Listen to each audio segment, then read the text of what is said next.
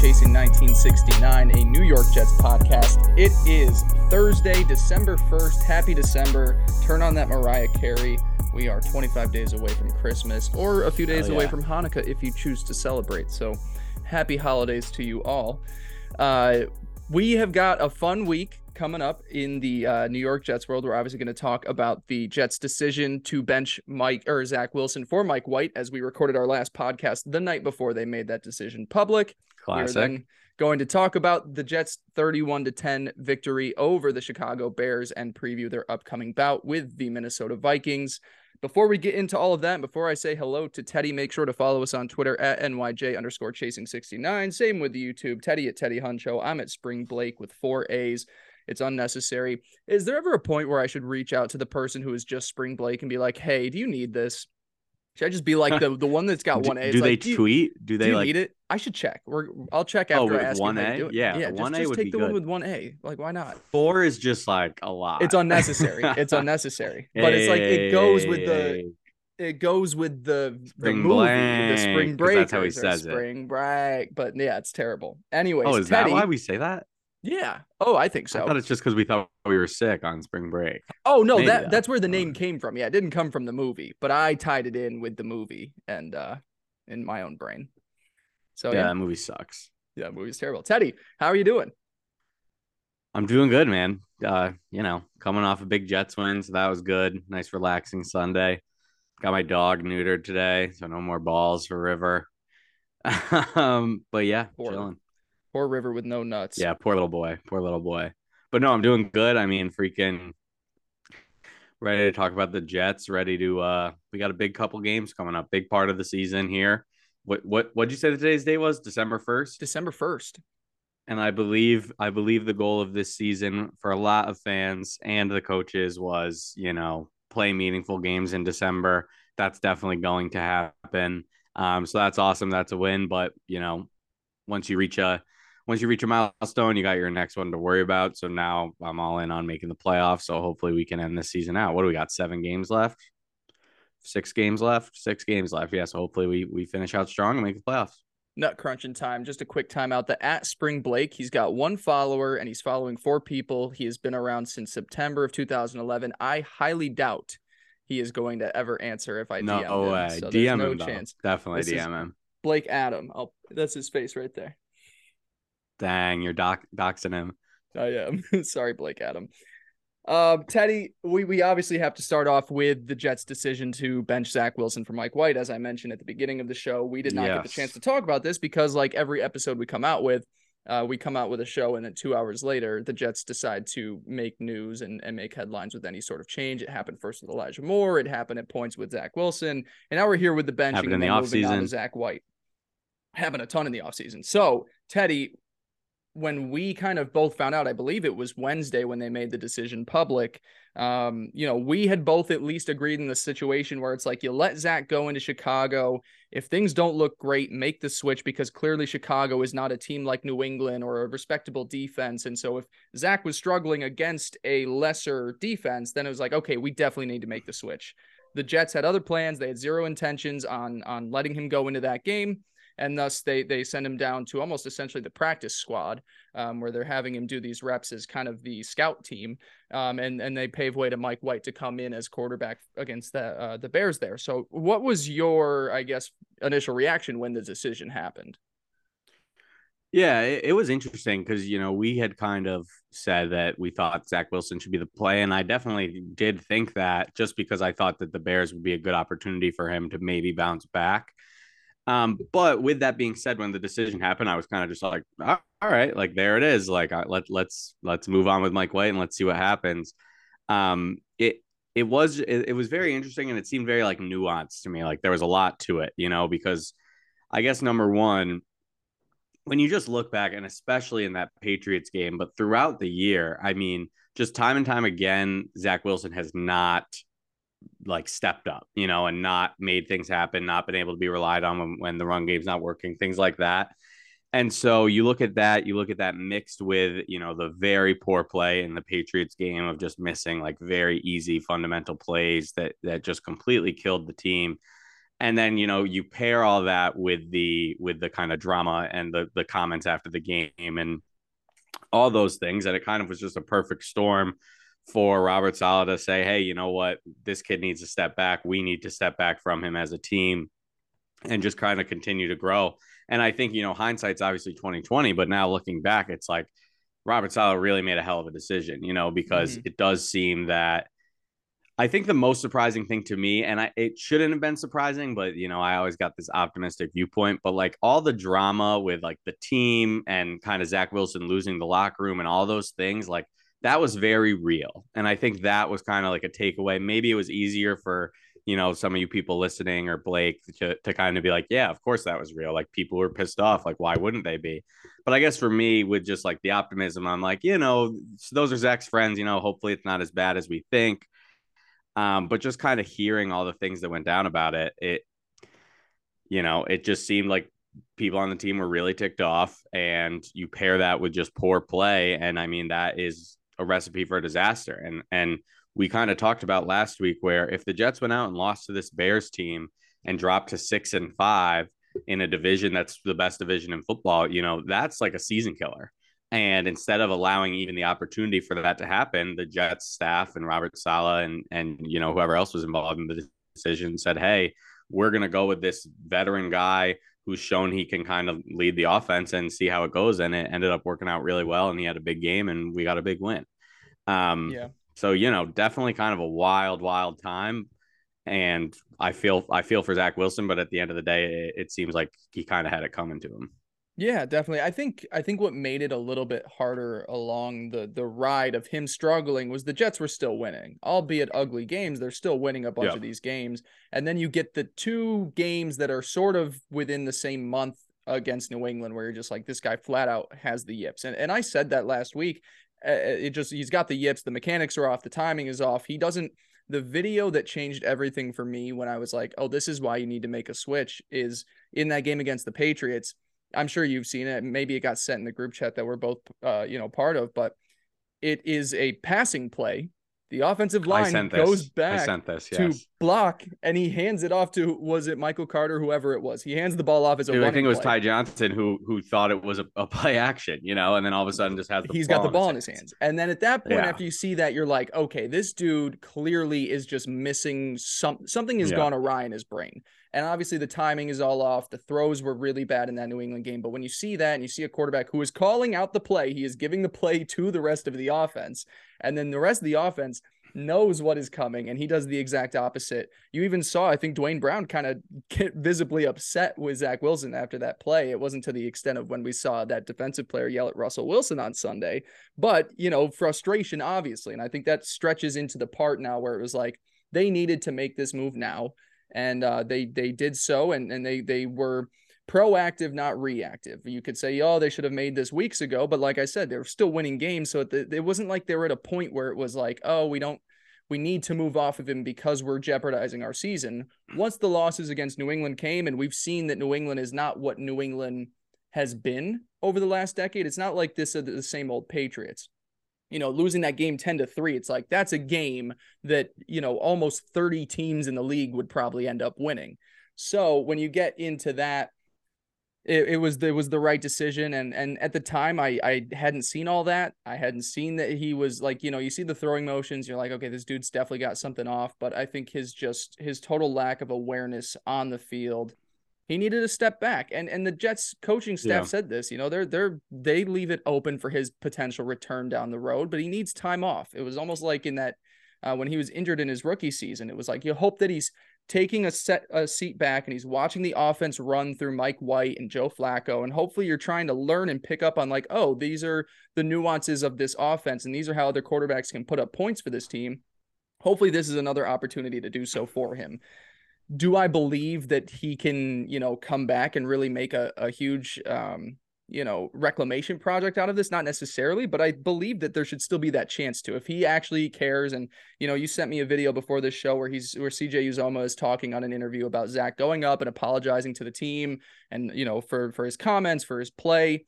If he really does want to take these next few weeks and and really start to hone in and and you know what whatever it needs to be to get back to yeah. a, a confident level of playing football, maybe there's that chance. But that's not really what we're focused on. Now we're focused on this season and, and what's best for this 2022 team.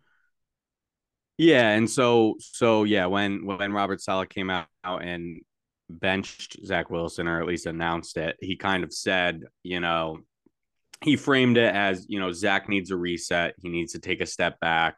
We're gonna, you know, put him on the practice squad, uh, roll with Flacco and Mike White at quarterback, and you know, kind of given that opportunity to figure these things out. So, you know, that's great. And I, I, I, it's another kind of example of Robert Saleh, like being the man and kind of regardless of what his decisions are saying, he's always having his players' backs and things like that. And I love that. And I mean, Zach Wilson, he has shown to some extent, you know, you look at maybe like you look at uh his first game back this year, you look at when he came back from injury last year, like he has shown kind of the ability to improve in short spans. Excuse me. But, you know, then it kind of deteriorates from there. So Zach Wilson kind of getting up in front of the team, apologizing. That's great. You know, maybe there is a world where he can start to win back the locker room. Maybe there's a world where, you know, whatever happens and he kind of gets back in the good graces with the staff and the team. But I mean, you got Mike White, who just went out in this Bears game went 22 for 28 for 315 and three. Most certainly, the Jets are not going to be benching Mike White if he's putting up numbers like this and they're winning games. I mean, at the end of the day, and and kind of what while I disagreed it, with the call to bench Zach Wilson, it's like it's like an example of like why I'm not a coach, you know, and mm-hmm. this these yeah. other guys are Robert Saleh is, but it's like it's like they came out again, which they've done with with their moves multiple times throughout the year, and they made a move that says, "Hey, listen, I don't give I don't care. We want to win now." Like like yes, we we drafted Zach Wilson with this intent of building him up of of having this great team of, you know, a 10-year, 20-year, 15-year career for Zach Wilson, but at the end of the day, the Jets want to win and they have the ability to win now. They have a team that's good enough to win now. So, I I think that move is just another kind of nod of like hey, listen, we're not fucking around. Like we are here to win in 2022 right now, and that's what we're trying to accomplish. And you know, it was against the Bears. They were banged up. They didn't have a whole ton offensively or defensively, but Mike White went out and and made the most of his opportunity. And and to me, there's no looking back until Mike White, you know, if he has a game like he had last year where he throws three or four interceptions or whatever it may be, then you kind of start to think about, okay, how's Zach? What are we doing? But I mean, as long as this Jets team can continue to compete, continue to win, and he's playing, you know, better than Zach Wilson, which wasn't a hard, hard bar, the. Jets, in my opinion, aren't looking back at all this season. Yeah, I don't think they have the the um there, there's no reasoning to do so. I think this and, and one of the reasons why I look at it now and I say this was the right move to get Mike White in for the Bears game is these next two games, like we've mentioned, are are are huge, you know, steps for the Jets. Now you've got Minnesota coming up, um, uh, one of the top teams in the NFC, albeit a you know people don't really love them as like a juggernaut, I guess, in the conference, just because the point differential is low. They've beaten up on bad teams, and when they've lost, they've gotten blown out a couple of times. Eh, regardless, they're still a good team. And then you've also got the uh, the rematch with Buffalo coming up, which, by the way, Teddy and I going to be at the game in Buffalo. Yes. Very excited. In the 100 section. Time. Fantastic. It's going to be so Let's much fun. Go. I can't wait. I'm going to freeze my dick off. Um, but what I'm trying to say is leading up to those two games, getting him in against Chicago is a is a really nice tune up. And, and that's what I kind of the, the offense looked great, the numbers look great. We kind of needed to see what this offense could look like with Mike White. And it looked a lot better than it did in weeks prior with Zach Wilson. The passing game got really unleashed there. If you want to take a look at the, the totals, you know, you had uh, Garrett Wilson take five for 95 and two touchdowns. Our boy Elijah Moore, two for 64 and a touchdown. I I knew like the second, I think we texted this Sunday. It was like, yeah. if Mike White's in at quarterbacks, Elijah Moore is getting a touchdown. I think I yeah, won 50 or Blake and I both yeah, Blake and I both took uh, Elijah Moore to score this week. It, it, just seemed like it was in the cards when you got the benching of the quarterback who he didn't like. You got the guy who facilitated kind of his biggest games last year, um, and yeah, it paid off.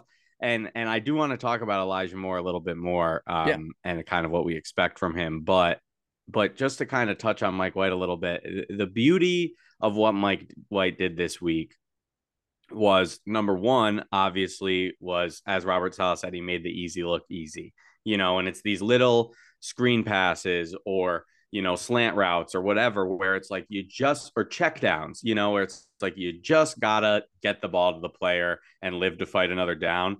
And it seems like he's awesome at that. And there's a couple plays where he you know he has his eyes downfield has his eyes downfield and then the last second checks it down like things like that where you just you wouldn't see that from Zach Wilson. Like once he's his eyes are downfield for two, three seconds, he's throwing downfield, you know, and and little things like that. And then the other big thing, and and when you look at the numbers of this game, it doesn't really tell this story because in the second half we were up, we ran the ball pretty well. Bam Knight came in, and you know I think he ran for over 100 yards, or almost 100 yards.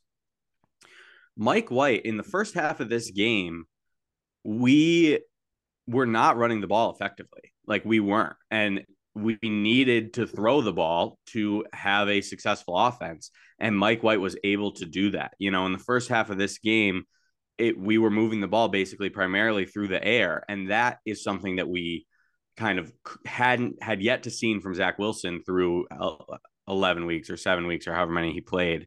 Um, just because, you know, Zach Wilson was kind of able to rely on game, make a few passes when he needed to, but he had yet to kind of have that game where it was like, we need to look to you and the passing game win and succeed and actually do it. And Mike White was able to do that, made the defense adjust. And, you know, once we got that big lead, we were able to just kind of run all over them. But I, I think that was kind of a big, just kind of takeaway for me was we were able to say, Hey, Mike White, we need you to be the one making the plays to win this game. And, and he very much did that. Well, yeah, and especially I think the the game plan that that defenses around the league had been picking up with with the Jets is like just stop the run, and Zach Wilson's not going right. to be able to do much. So as soon as you you hone in on that, it's like okay, we actually have talented playmakers and a quarterback who understands the offense and understands that I just need to get the ball to the playmakers and they can do the rest which is the frustrating part that we had been missing from Zach. Is it's like you know those easy throws on uh, to to receivers in the flat or these wide these running back screens. It's just like make the fucking easy plays, keep it simple, stupid. Yeah. He made his life way more difficult than he had to, and Mike went out there and he just executed the game plan. And Mike White even had a couple misses. You know, he had a screen pass where it it skidded to the feet. He had a couple passes where where they were almost picked off. And it's like that's part of the game, but he paired that with some good plays and some accurate plays and, and making things happen downfield.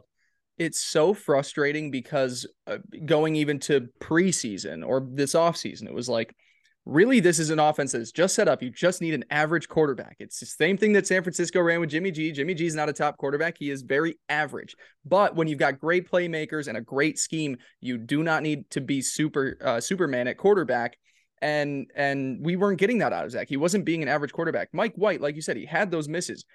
He the numbers look great. He had he just did what he needed to do, and that's really what you know. Lafleur has set up all season for this team is just like get the ball to the playmakers, let them do the work. The scheme is going to work itself out and bend and break the defense eventually. And um and it's nice to see that a quarterback now has, I guess, a good understanding because I don't think we're sitting here we're saying Mike White is the future franchise quarterback of the Jets, but we're saying he is good enough to get the ball to the playmakers and let this offense kind of handle itself on its own. Definitely, definitely, and and you know, to that effect, this I I completely lost what we were talking about here. I wanted to talk about the you Jets wanted to defense. talk about. Oh, okay. I thought you want. Did you want anything before we pivot? You were talking about Elijah uh, earlier. Oh well, well, yeah. I mean, we can talk. I kind of want to save that for kind of our projections yeah. going forward and and the the Minnesota game. I feel like we can kind of touch Let's about the, the running backs there as well. But but yeah, I mean, oh, that's what I was gonna say. You kind of said, you know, that this offense is built to not really need a great quarterback to succeed, and I think that's definitely true. And I think that is it's kind of the same thing with just like the success of this Jets team because of how this defense is. Is like this Jets team doesn't need Patrick Mahomes to be able to act, you know, make the playoffs and win a few playoff games. And and that's kind of my thing with the Jets this season. It's been such an odd season because we've yet to have confidence in the quarterback. We've yet to have confidence in the offense. But every week I'm like, hey, well, we still have a pretty good shot at winning this because of our defense, because you never know what's going to happen. Um, so yeah, I mean, as long as Mike White can just not fall off a cliff and be the worst, I, I, you know, I'm still hopeful that we're going to make some type of run the 2020 or the 2019 49ers made it to the Super Bowl with a fantastic defense, a good offensive line, fantastic playmakers, and just a meh quarterback. And sure, they didn't win the Super Bowl, and you could argue that Mahomes was the difference maker in the Super Bowl, but we're not asking the Jets to win the Super Bowl this year. It would be fantastic, right? And we can all agree it would be even great. it would be sick if they did. It would be it would be, it would be electric. but that's not the expectations this year. The expectations is just to see growth in the the long term projections of this team, which I think more than enough now we've been able to see, which has got to be exciting for you and for all of Jets fans. Right. Um, but at the very least, this is a this is a very sound team, and it's one that it's they're literally just copying the blueprint from from 2019 San Francisco and what San Francisco's building. It is a good run scheme. You run, you go run heavy if you can. You build off a little bit of play action. You get the ball quickly out to your playmakers, and you are physical as fuck on defense. So let's take it away and let's talk about that defense, Teddy. Yeah, I mean, uh, not a ton to talk about for this game. It was it was an interesting uh build up to the game because oh my god, the half hour before, um, Justin Fields was ruled out. I think the day before, and then you know it comes out that's Trevor Siemian former Jet, hurts his oblique in warmups and doesn't think he's going to be able to play. So then you know the legend Nathan Peterman um, was going to get the start. And then literally up until the first snap, they were like, yeah, we're not really sure. Siemian's out there trying to go. We don't know if they're going to let him, whatever's going to happen. Um, so it was an interesting game for the defensive sake, just because it, it was like you kind of expected the D to dominate and it didn't seem like a huge test for them. And then the first two drives, the Bears came out and were able to move the ball very effectively down the field. And it was just like kind of like, damn, like what's going on? You know, finally our offense looks good, scoring on the first drive all first time all season. And then we got the defense. But, you know, after those first two drives, 10 points let up, the defense just completely shut them down the rest of the game, um, which was good to see. You know, kind of like you said, this this Bears game we should have won. It was expected that we won, especially with the quarterback with no Justin Fields. Like the defense should have dominated. Their defense is very bad. Our offense should have dominated. And we did. It was awesome. It was a great stress-free kind of uh kind of day for me, but it it doesn't the Jets are who we thought they were, you know, and and their team where with a really great defense and an offense that's, you know, inconsistent, I guess, is the way we can we can categorize them. But hopefully, they kind of get something moving here with Mike White. Definitely, and I just want to give I we always give love to him every week, and there's there's you're running out of stuff to say for a rookie, but Sauce Gardner just to run through these numbers now as we're this far into the season, lowest passer rating allowed by a rookie cornerback this season at 47.6. The next highest is 70.6, which is fucking insane. And man coverage this year, he's got 100 snaps. He's been targeted 15 times, only allowed four catches, seven yards, which is best in the league, and zero touchdowns. Uh, and then he is also leading all Pro Bowl. What a stud all Pro Bowl uh, voters at the cornerback position. So I know he's getting that New York bump, obviously, as, as this is a very big, passionate fan base, but terrific season and, and really a, a, catalyst to what would have been a good defense without him is a very great defense with him. And uh and it's it's fucking amazing to watch. And we'll preview this upcoming week at the end of this episode. Justin jefferson sauce gardner i mean sit down and grab some popcorn. It's gonna yeah. be fantastic that's gonna be a crazy one. And and you know, while we're shouting out rookies, I, I just want to kind of give some love to Jermaine Johnson because he was kind of yeah. the forgotten rookie after his injury. He's been awesome the past two weeks. He really has. Um, and it's been great to see. So just a quick shout out to him. And PFF's number one uh, graded edge rookie this year is Micheal Clemons. so it's Michael like, Clemons, dude. Like, he's what? been a stud. He's been a stud. It's yeah. crazy. It's it's just we're awesome. Is, the Jets are awesome. It's a great time. Could, this could go down as one of those, you know, draft classes where, you know, you think about the 2016 New Orleans Saints, I believe, is when they got Marshon Lattimore and they got Alvin Kamara. And I believe Michael Thomas was part of that 17, one. I believe. 2017. And maybe I'm thinking that the, was the Kamara's. Colts had one of those where it was Quenton Nelson and Darius Leonard Right. and Braden Smith. You're getting all these studs. Well, and This- the Jets had it in whatever year when it was like Mangold or like Revis and D'Brickashaw, whatever it was. Yeah, definitely. This can go down as one of those like historic rookie classes, the way things are going, and Yeah. um and and it's exciting. Even the fact that Max Mitchell was back stepping in there. Yeah, and was awesome. Like Yep. it was a clear upgrade coming back in off injury. Uh, before we shift off of this, I do. Well, I guess this is kind of shifting off of this, but so Mike White, right? Yeah. We've uh, you said Mike White before, you know, it's like we don't think the franchise quarterback's going to be Mike White, and generally, I do agree with you. Statistically, majority, whatever. But you know, this Mike White guy, he has four starts and in two of them has snapped for over 300 yards and three touchdowns. Um, I don't know. It's just shown the ability to like run an offense. I guess it's just I don't I I don't I'm not asking you to make any like proclamations or like projections about Mike White, you know, because we just kind of have to see what he does. But I do think it's a fair point where it's like, all right, we've had four games from this guy, and you know, three of them. I know there was the one he got injured quick, but he had a pretty good first quarter. It's like three of them he's looked pretty all right, and you know, I don't know. Like, do you have any confidence? I guess this year, I assume you think Mike White's probably going to be the guy the rest of the year. But is there any world that you see where Mike White comes back as their quarterback next year? no, no, I don't. No shot. I don't. I, it maybe as a as a backup role if he's earned that number two job and the love of the team, but I just I don't know how.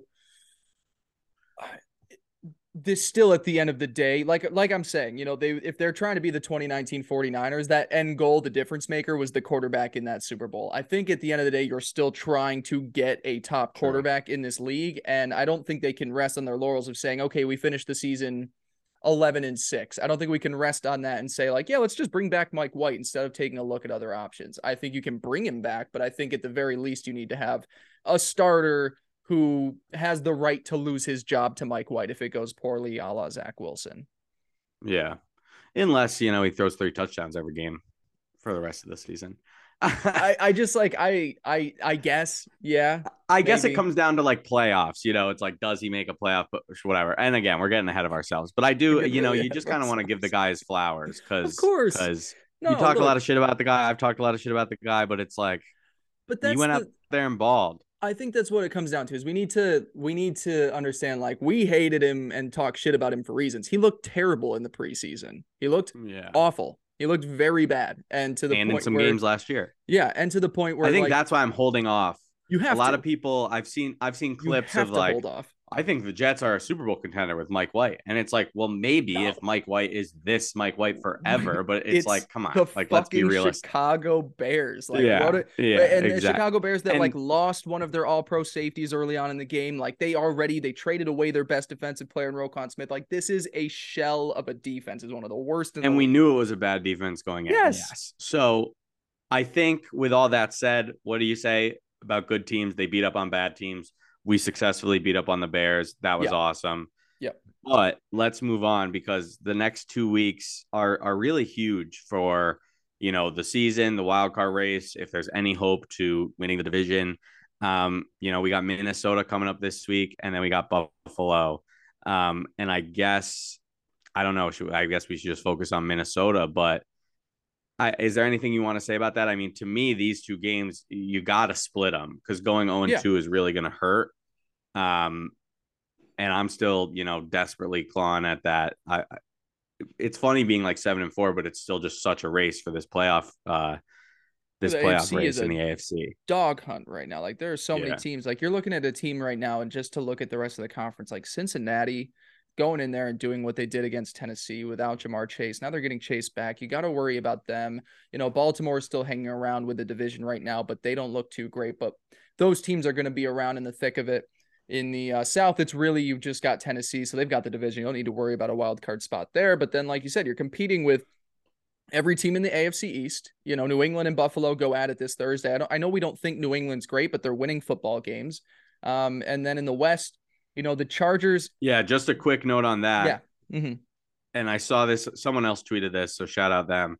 But it may feel odd, but I do think best case scenario for us is just for the Patriots to lose that because then while Yeah, it puts you- the Bills a couple games ahead of us still, it just kind of lowers because three teams from this AFC East seem to be making the playoffs, right? Yeah, I would I would think so. You would at least think. So so yeah. I mean, I do still want to hold on to the hope of winning the division, but it's more yeah, likely that rooting for the New England falls off decision. than to yeah. a- And the Yeah, team to me yeah. that I look at and that everybody everybody just seems to lo- like.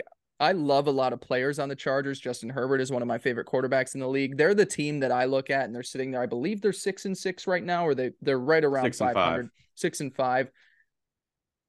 Find me their best win of the season. Is it the Cardinals on Sunday? Is that the best win of their season? Here are the rest of the wins. It's the Falcons. It's the Broncos by three. it's the Browns by two. The Texans by 10. They lost 38 10 to the Jaguars. And then in week one, they beat the Raiders, who are also a really bad team. So the Chargers, to me, are like one of those teams. They're a lot of fun and they have been banged up for most of the early parts of the season. So maybe they get things humming now that they've got Keenan back and hopefully Mike Williams at some point. But they're the team that I look at that's floating around where I'm like, I think you're a big old faker. They finish off the season.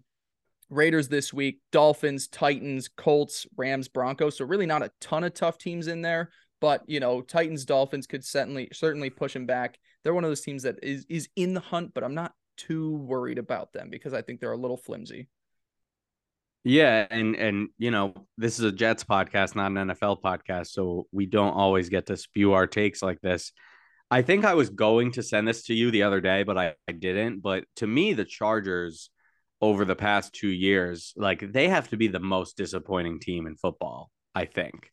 Their like they have loaded. had best best team in the NFL expectations the past two years and have just completely not lived up to that and have just continued to be a hovering around 500 team.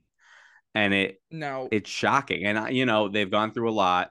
The injuries This this, year, year- were a lot. this year injuries were Yeah. big, but Basically, ha- having no no receivers for Justin Herbert for a lot. But yeah, it's they they have been disappointing. Brandon Staley is not a good football coach. Uh, I think that this, because we're just spewing out NFL takes, I think this is where Sean Payton ends up next year. He loves being on the West Coast working for Fox right now. He only will go to a job that's going to have like a great quarterback.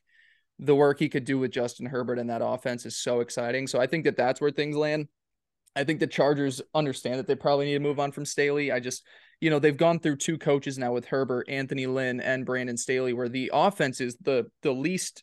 uh, What am I trying to say? It's the most check downy or most. It's it, they don't have a deep passing game.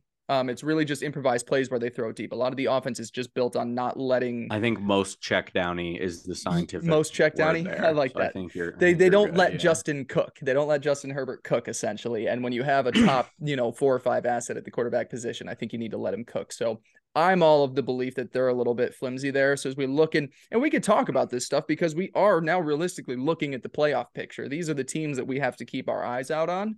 So, you know, I don't believe in the Chargers. I'm worried about Cincinnati and Baltimore doesn't have that tough of a schedule. So they, you know, you would assume maybe both of those teams could try and sneak in but it, it these these next two the the big point of this you're right these next two games are extremely crucial for the jets Yeah, and and just to talk a little bit more about the playoffs, this is the first time I'm looking at the playoffs, you know, because I've been mostly just thinking about it as, you know, the AFC East and how close we are there. But really, you know, every team, the seven playoff teams in the AFC all have seven wins or more.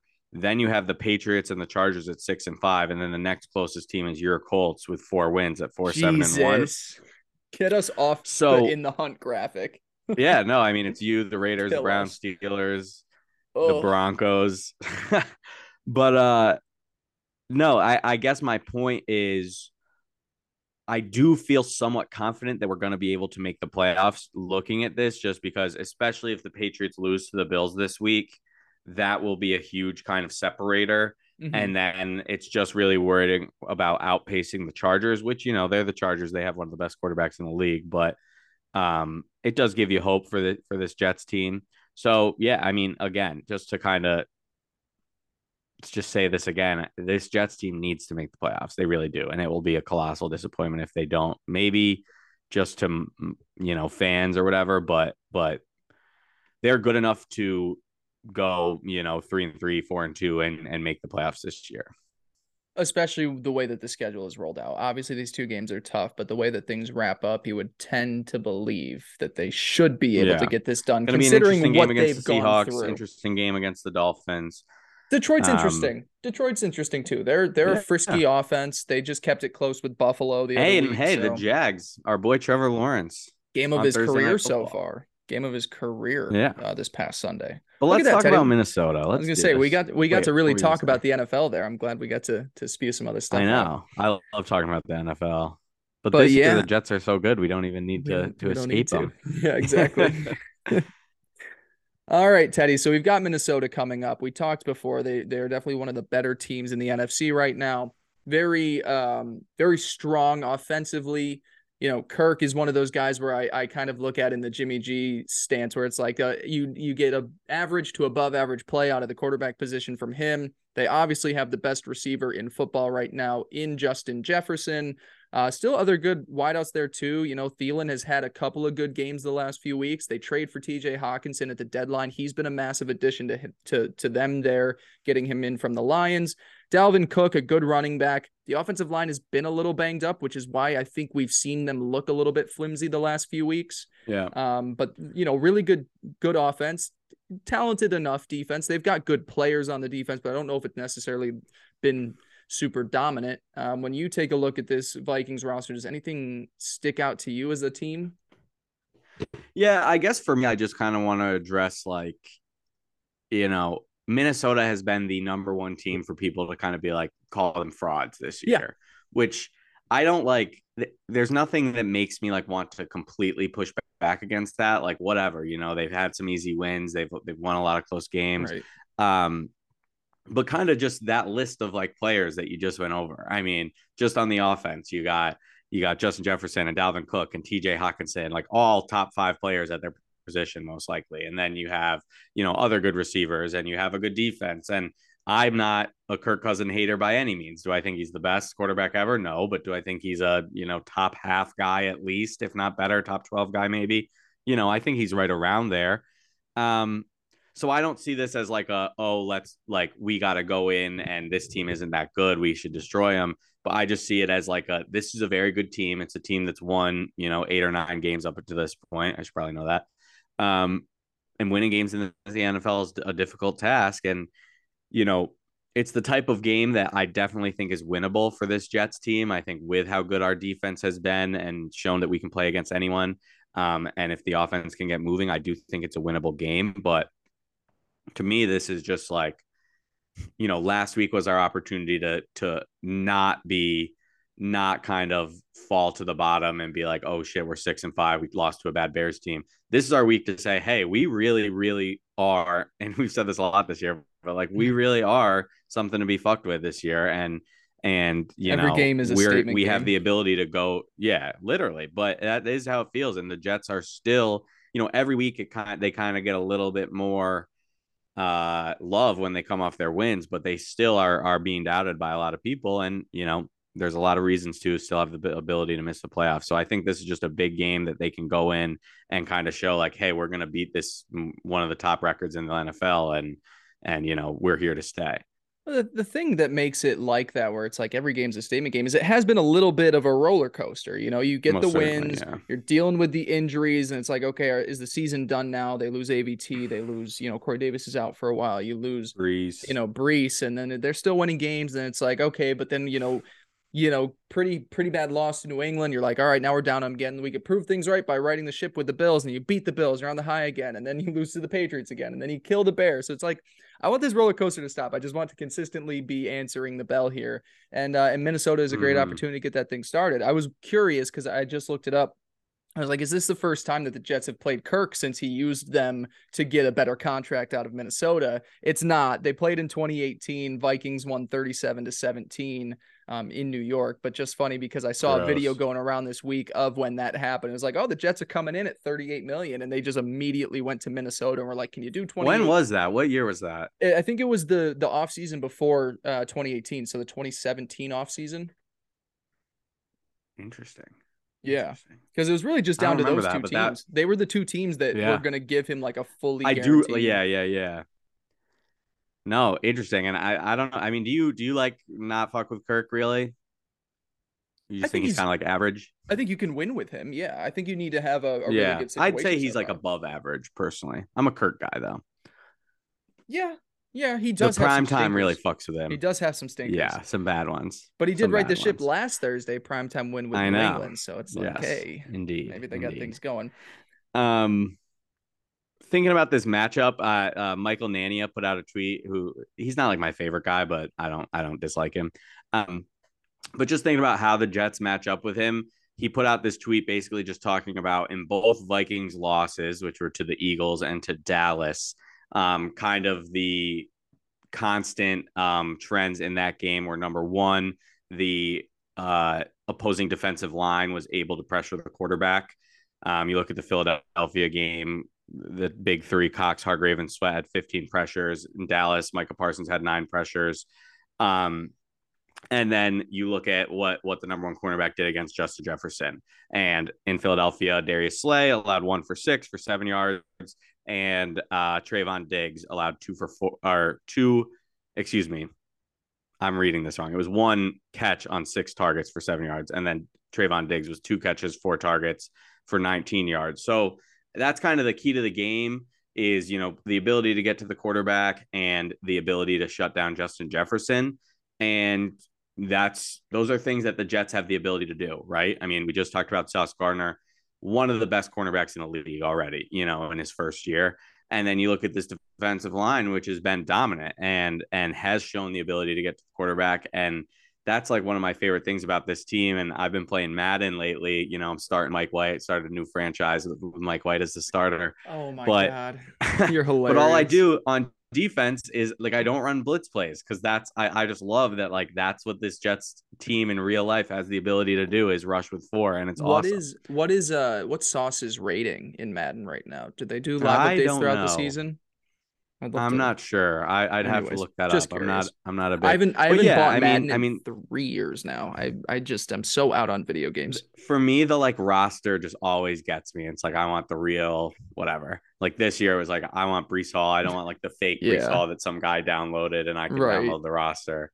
Uh, but good. uh but yeah so i mean shout out michael nania i don't want to steal his stuff that was his tweet um but but for real yeah i mean the the, the jets have the ability to beat this team but it's really going to rely on you know can you shut down justin jefferson? How can you play on defense? And then pairing that with you know does mike white come out and have another good game? Are we able to run the ball?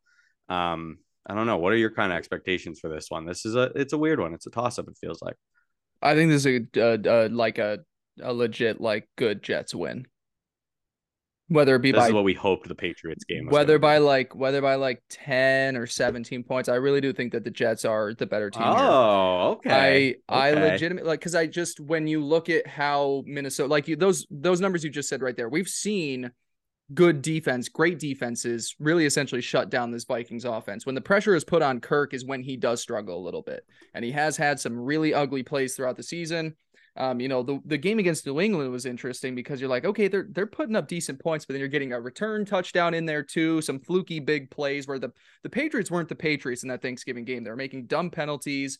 Um, they allowed a special teams touchdown there. Um, so when I look at that one, I'm like, okay, Minnesota moved against New England's defense, but it really wasn't all that great outside of Justin Jefferson, you know. Um, so when I look at this coming up, I think that the Jets defense is going to be able to really mess around with with Minnesota's offense and put a lot of pressure on Kirk. And when Kirk is uh, under pressure, he's not a good quarterback essentially. So, um, what it comes down to is okay, well, how does Mike White do against a better defense, and how does this offense look against a better defense? But the Jets are getting some reinforcements now. I know we're we're not sure about Michael Carter, and it seems like he's probably not going to be available. But you're going to have your running backs in there, and Zonovan Knight and uh, Ty Johnson looked really good in that second half against uh, against Chicago. You're also going to probably have James Robinson back in there, so three guys there. We're also expected to get Corey Davis back, and having three wide receivers out there that are all very talented. And we need to talk about it: the inclusion of Elijah Moore, and if you can get him back in this offense with a confident quarterback play, I really do think that the Jets offense is really going to continue this trajectory that started in Chicago. I think, like I said, this was a really nice tune up being able to go out and just test the waters and see what this offense can look like if you're a pass happy team. Um, I don't think they'll need to rely on the pass as much because I don't love Minnesota's front all that much, and they, they do have a talented talented players in the secondary. But I do go into this thinking that the Jets will probably win this game, and I wouldn't be surprised if it was by double digits. Yeah, I fucking love that. Um, quick clarification: we did have Corey Davis back last week, so he should be good to go. Um, oh, I sorry, I saw that he was a full participant. Oh, in practice, I yeah, sorry, I completely no messed that up. Yeah. Um, but yeah, to your point, like the the defensive ability to shut down the Vikings has truly been like I'm looking at their their game log right now. They've scored 20 plus games in every game except for the two they've lost, which they yeah. scored 3 and 7.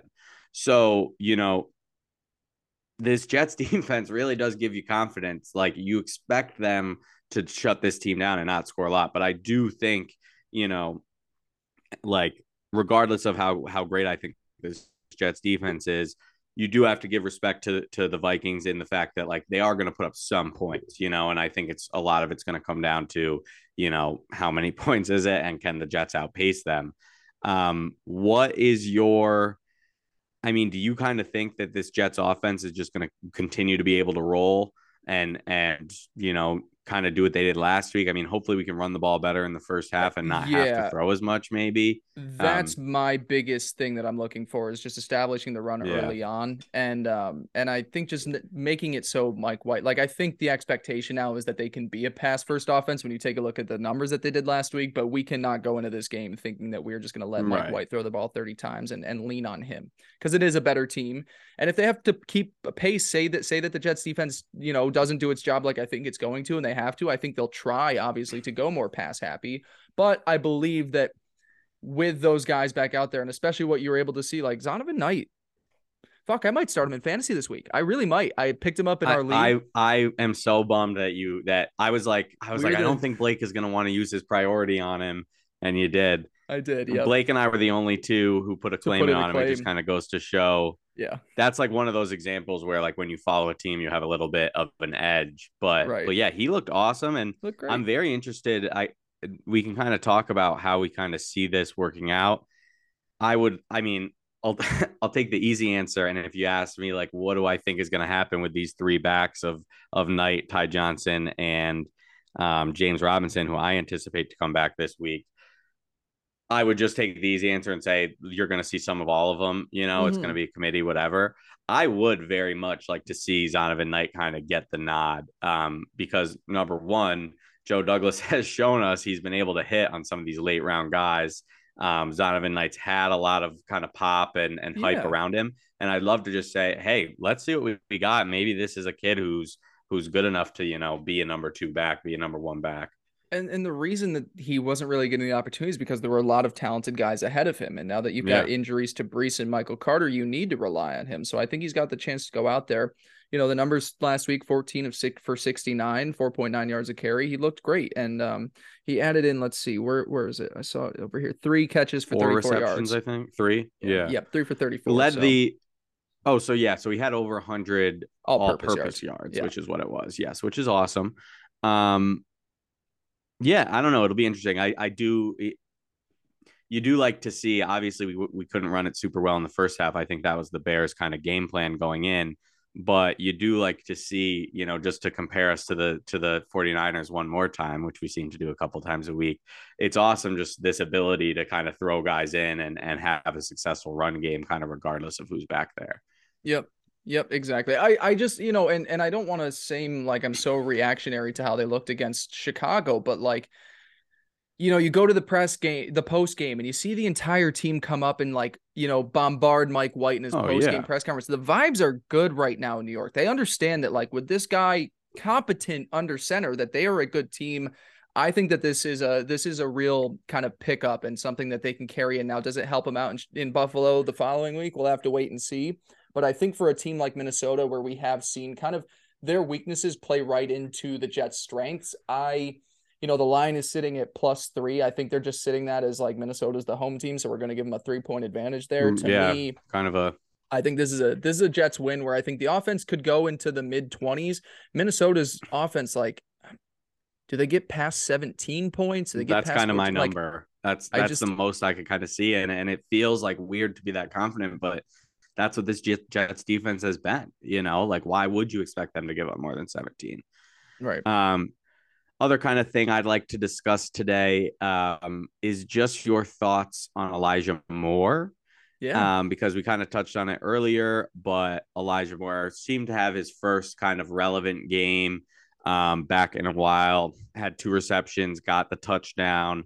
Um, obviously, you know, hilarious that it came in in the week that Zach Wilson gets benched and he does it with Mike White. But I guess my point is, um, Elijah Moore was able to do that and have the game he did, you know, playing only 35% of the snaps and having only two targets throughout the game. So I think right. there's kind of two schools of thought here. And you know, clearly my first is okay, well, he still still didn't play a lot, still is kind of that number three receiver role. You know, Berrios was still out there a ton in the slot.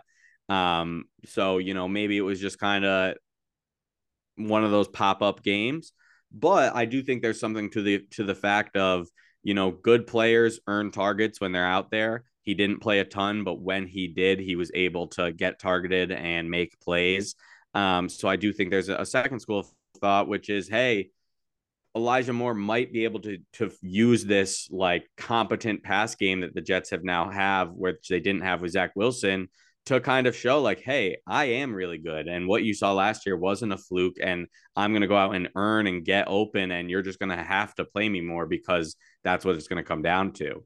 Um, obviously, I'm rooting for the latter there. Of course. But I guess kind of what are your thoughts? Like, he what just, what would you project? I guess you, I, I would project that as you see throughout the rest of the season, his role in the offense because it increases. Like, I wouldn't see any reason not yeah. to. If the passing game is going to have this pop that it lacked the first ten weeks, you're going to want your best players out there. And at, at the end of the day, he is still one of the better offensive playmakers Definitely. on this team. Now, obviously, Garrett Wilson has taken the reins as the lead guy there. And, you know, Corey Davis was back, albeit one catch for nine yards that past week.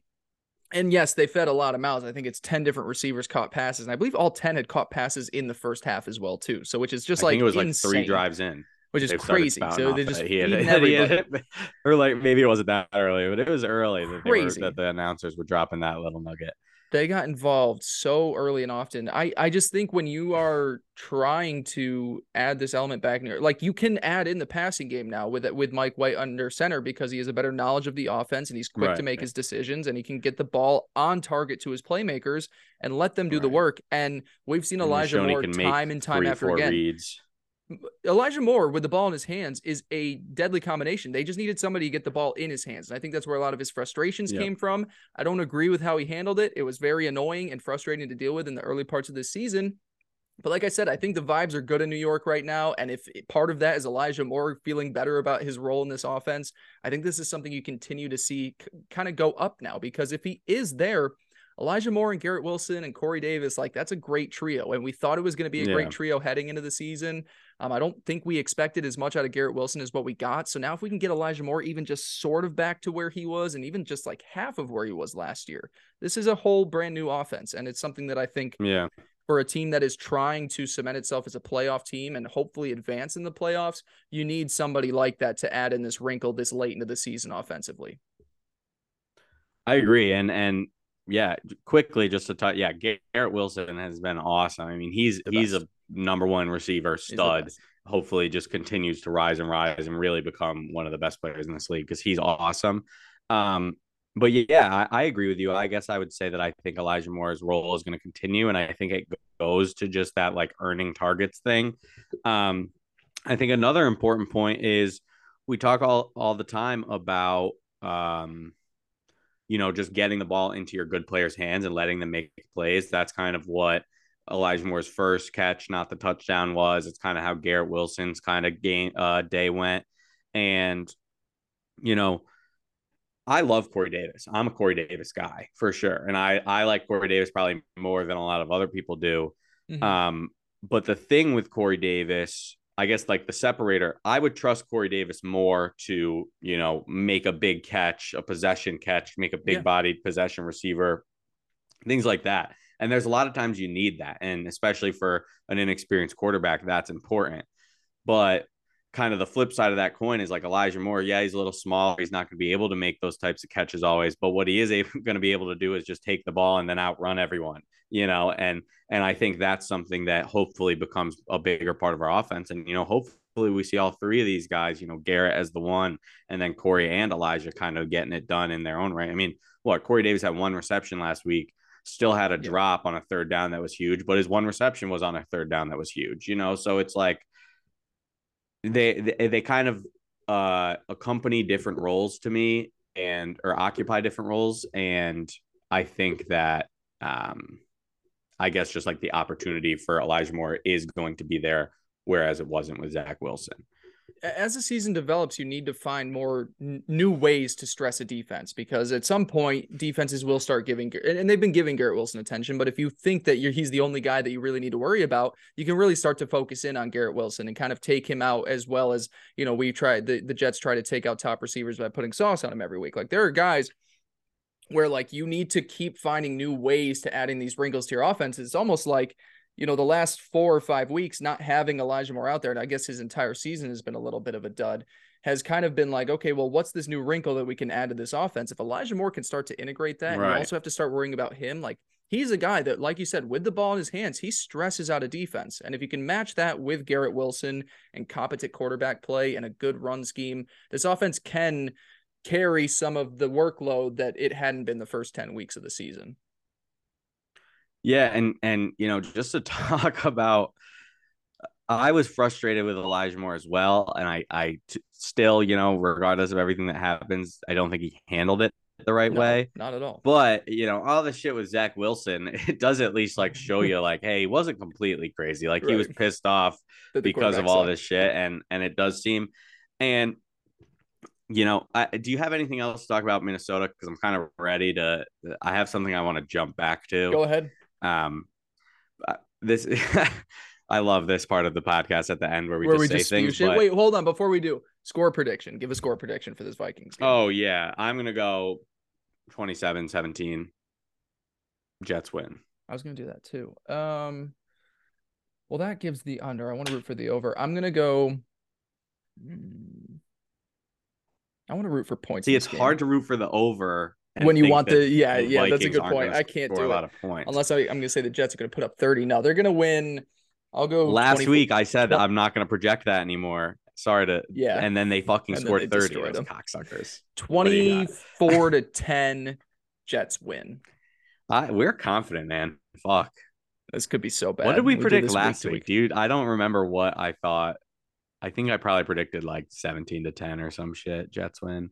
Yeah, well, because at the time we thought, well, I, I, don't know if that would have changed it, but we did think there Zach was just so many questions. We did think marks. Zach Wilson was True. playing, so True. we did think Zach Wilson was we there assumed, after putting yeah. up three against the Patriots. So, yeah, I guess the the the thing I wanted to talk about, which you know I feel a little bad because we're just piling on Zach, but I think what what was an important revelation last week for me, and you know I, I kind of feel stupid saying all this because it's been true for two years. Oh, you know, I feel the same way. But but the Jets' best games offensively over the past two years have come in games where Zach Wilson was not playing. I mean, you look back to last year, we had a terrible start to the season. You know, we were like what 0 and 2 or 0 and 3 or whatever it was. And then all of a sudden Zach Wilson goes down, and all of a sudden we see Mike White throw for four touchdowns, Joe Flacco throw for three, Josh Johnson throw for three. And then Zach Wilson comes back in and it doesn't happen. And it's just right. kind of like, all right, well, he's young, you know, let's he see that it. Tampa game. And then you come into this year. Right, but even the Tampa yeah. game, I think he had it was a few touchdowns, like 220 it was like broken It wasn't plays. like he had yeah. a three right, uh-huh. and it wasn't like he had a three touchdown, 300 yard game. Yeah. Um, and I think, you know, I said it last week when you when you look over this many games, even if Zach Wilson wasn't hadn't been that great through all of them, you'd expect to see one flash in the pan of, oh shit, he went off this game and won the game for them. And that's just not something he did. And, you know, we've seen it from every other quarterback that we've had over the past two years except Zach Wilson. So I think yeah. that's where it's just like, you know, we, I'd put my hope that Zach Wilson, I'd put my my chance that Zach Wilson ever plays for the Jets again at like 10%. I think unless he's just a backup. I just don't see like maybe they can deal him this offseason because someone wants to take a shot at project uh, like on on potential or mate like I don't know, but why say say we finish out the year with Mike White, which I think is the most likely scenario, and then and then you go into the offseason, you're not going to go into the offseason with Zach as your starter or into the next season with Zach as your starter because no. that just God, no. would be backwards. At, at the, so you're probably going to bring in a veteran. Yeah. And then it's like, okay, so Zach Wilson's going to be our backup, but do we want Zach Wilson to be our backup? And then it's just, it, you know, the only way to me that Zach Wilson can come back with the Jets is if number one, you know, the locker room truly does kind of get over it and reaccept him. And then number two, Mike White's going to have to play bad a couple weeks in a row and we're going to have to throw him out there this season. Which still there's that hurdle of Joe Flacco, right? This season, yeah. and then he has to do well. Like that would be the yeah. only way I could see us going into next year with Zach Wilson as our quarterback. Realistically, to me, what I would see is is next spring training or next training camp. What it looks like is is you've got the vet that's brought in, Zach and Mike White. Those are the three.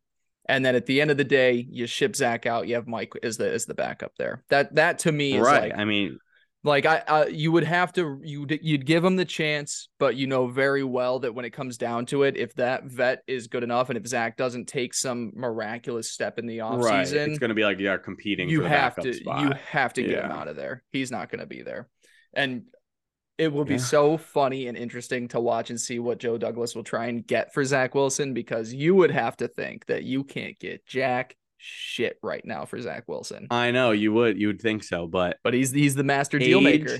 Age and fucking the word potential has has given value to invaluable uh, items or players at at times in the past. So I, I, don't know, but here's what I'll say though. Now that I'm thinking about it, there are a few teams out there that could get pretty desperate at the quarterback position, and that's changed pretty quickly. Not to change it back to an NFL topic, but like you look at the Rams and like Matt Stafford got him the Super Bowl, but what the fuck future do you have there with him? He looks banged up. He had a really bad season. Tampa with Brady, is he going back to New England now? Like, what do you got going on there? You're gonna go with Kyle Trask? Uh, you know, what's see that's Las where Vegas I'm kind of getting do? tripped up. Yeah, I agree with you fully, but that's where it really it's like, is Zach Wilson better than anyone? Like, no, he's not. No, I'm not saying his starters. I think you bring him in there as a as a backup. No, no, I'm saying is he better than any backup? It like like like would you rather start Zach oh. Wilson or oh. John Wal- Wolford? You know what I mean? Like John Wolford or whatever has at least scored some touchdowns and like not been the worst. Like I, at the Wilson end of the day, though, really, it's it's what you say the potential though. That's no, where you'd have to say the and potential. that's why you have you'd to go for him over right, Wolford. Now, right. but now if you gave me, right. would I rather have Zach Wilson as my backup or Colt McCoy? I might go Colt McCoy. So that's a really interesting game here we're playing because there are some guys yeah. like if I want a sturdy backup quarterback, you'd have to give me somebody that is like really unsturdy as a backup, like Wolford or Bryce Perkins, to be like, okay, yeah, I guess I'd rather have Zach Wilson there. But if I've got Jacoby Brissett or if I've got uh, Teddy Bridgewater, like, no, I'm not. I'm not. Oh yeah, I'm keeping those guys. And even God, this is crazy. I, Can you imagine? This whole Zach Wilson thing crazy. is just so wild because like he really is I like like I it just blows my mind. Like completely lost the locker room. Like his teammates do not like him offensively and defensively, or at least are frustrated with him. And obviously lose like losing will make that happen, but he was 5 and 2. Like it's not like he lost every game. Um and but then you just look at like his play and it's the the problems that Zach Wilson is seeing in not being able to do the easy stuff in like like Robert Saleh his his lower body and his upper body are not connected. He's losing the fundamentals. He's back at square one. Like legitimately, you were a number it's two overall yips. drafted pick, and you're two years into your career, and you're yeah. at square one. You got to completely start from from bottom up with fundamentals, with footwork, with all this stuff that you've been working on for two years. It's like I do want to say there's some hope for this kid. Life, dude. Right. I, w- I want to say there's some hope for this kid to bounce back, and maybe it is like a mental hurdle thing, but it's just the if you're a betting person, the odds that Zach Wilson kind of comes back in his career are slim.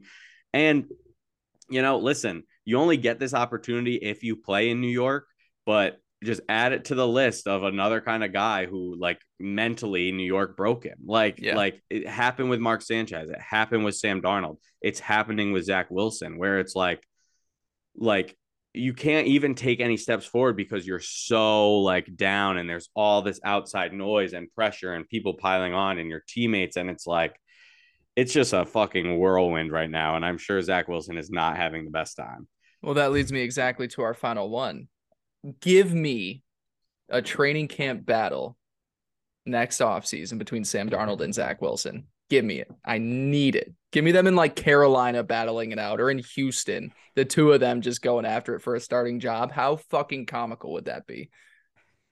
That would be nuts. Who would you rather it have right now? Would be nuts. Sam Darnold or Zach Wilson? and neither, neither. Zach Wilson because it means that we get to play Mike White. But that's oh, that's I, I, mean I, I'm a Sam Darnold guy. Listen, you I him. root the, for these boys. I really do, so, and it takes a lot for, for me to be out on them. I know. And I was and not a Sam Darnold guy. Sam Darnold, I what we watched Sam Darnold get a win last week, and he did not look good remotely. He looked like the same old Sam Darnold. And I think it's like the ability for us to bench Zach right now is so big to me because it, it really is like that. You know, we're, we, we're not getting tricked by the wins. And I think that's important. And I think when you looked at we talked about at the beginning of the year. Like, how are they winning these games? Are they winning it because of Zach Wilson, or are they just kind of finding ways to win in spite of him? And truly, that's what it's been. And like, I don't, I'm just glad that we're not like in this rut of like, let's just hope Zach Wilson figures it out. And, and, you know, that's it. I'm glad that we have put together a great team. And despite the quarterback, the most important position in football, we're seven and four we're in the playoffs. Hopefully, we can we can continue to make some noise. Brighter days. Hopefully, ahead. Sweep Buffalo with Blake and I in attendance. Wouldn't that be nice? In attendance. So, so what do you think you're gonna wear? You can wear. I've been thinking about want, this. like you're I've been thinking about this. Pod. I'm on a Jets but podcast. Josh Allen is the goat. I've got the Josh Allen jersey. I've been one of the biggest day one Josh Allen guys. Like go, yeah, you go you, back. You hopped on years. the Bills when they were bad. I have dove on uh, like I dove on Josh Allen is the best quarterback of that class from that draft process. You can dig through my Twitter. Like I love Josh. He is probably my favorite player in the league. No, Blake loved Sam. I don't Darnold. know. I don't know, man. It's gonna be tough. It's gonna be tough. I kind of want you to wear Bill stuff just so that when the Jets win, I you can, can like clown like, me for it. Yeah, yeah. yeah. Well, we are going with a couple of Bills guys too. We got to so. be respectful though, because you know you can get stabbed in Buffalo. I know that's maybe why I should probably just go Go Josh Going Allen keep stuff. it safe. Yeah, I got the I got a Bill snapback. Yeah, I'm I'm I'm in there. I definitely am. Yeah, maybe maybe wear like a Jets undershirt, and then when the Jets yeah, win, you can rip it off, rip off your Josh Allen jersey, freeze. Oh, all right. Yeah, you keep saying what? that. Have you looked at the weather? I I'm just assuming it's December out. and Buffalo. I have no I know. Idea. I hope it doesn't suck, but I like it. It hasn't been too bad up in uh, upstate New York these days, but it's been it's been getting colder.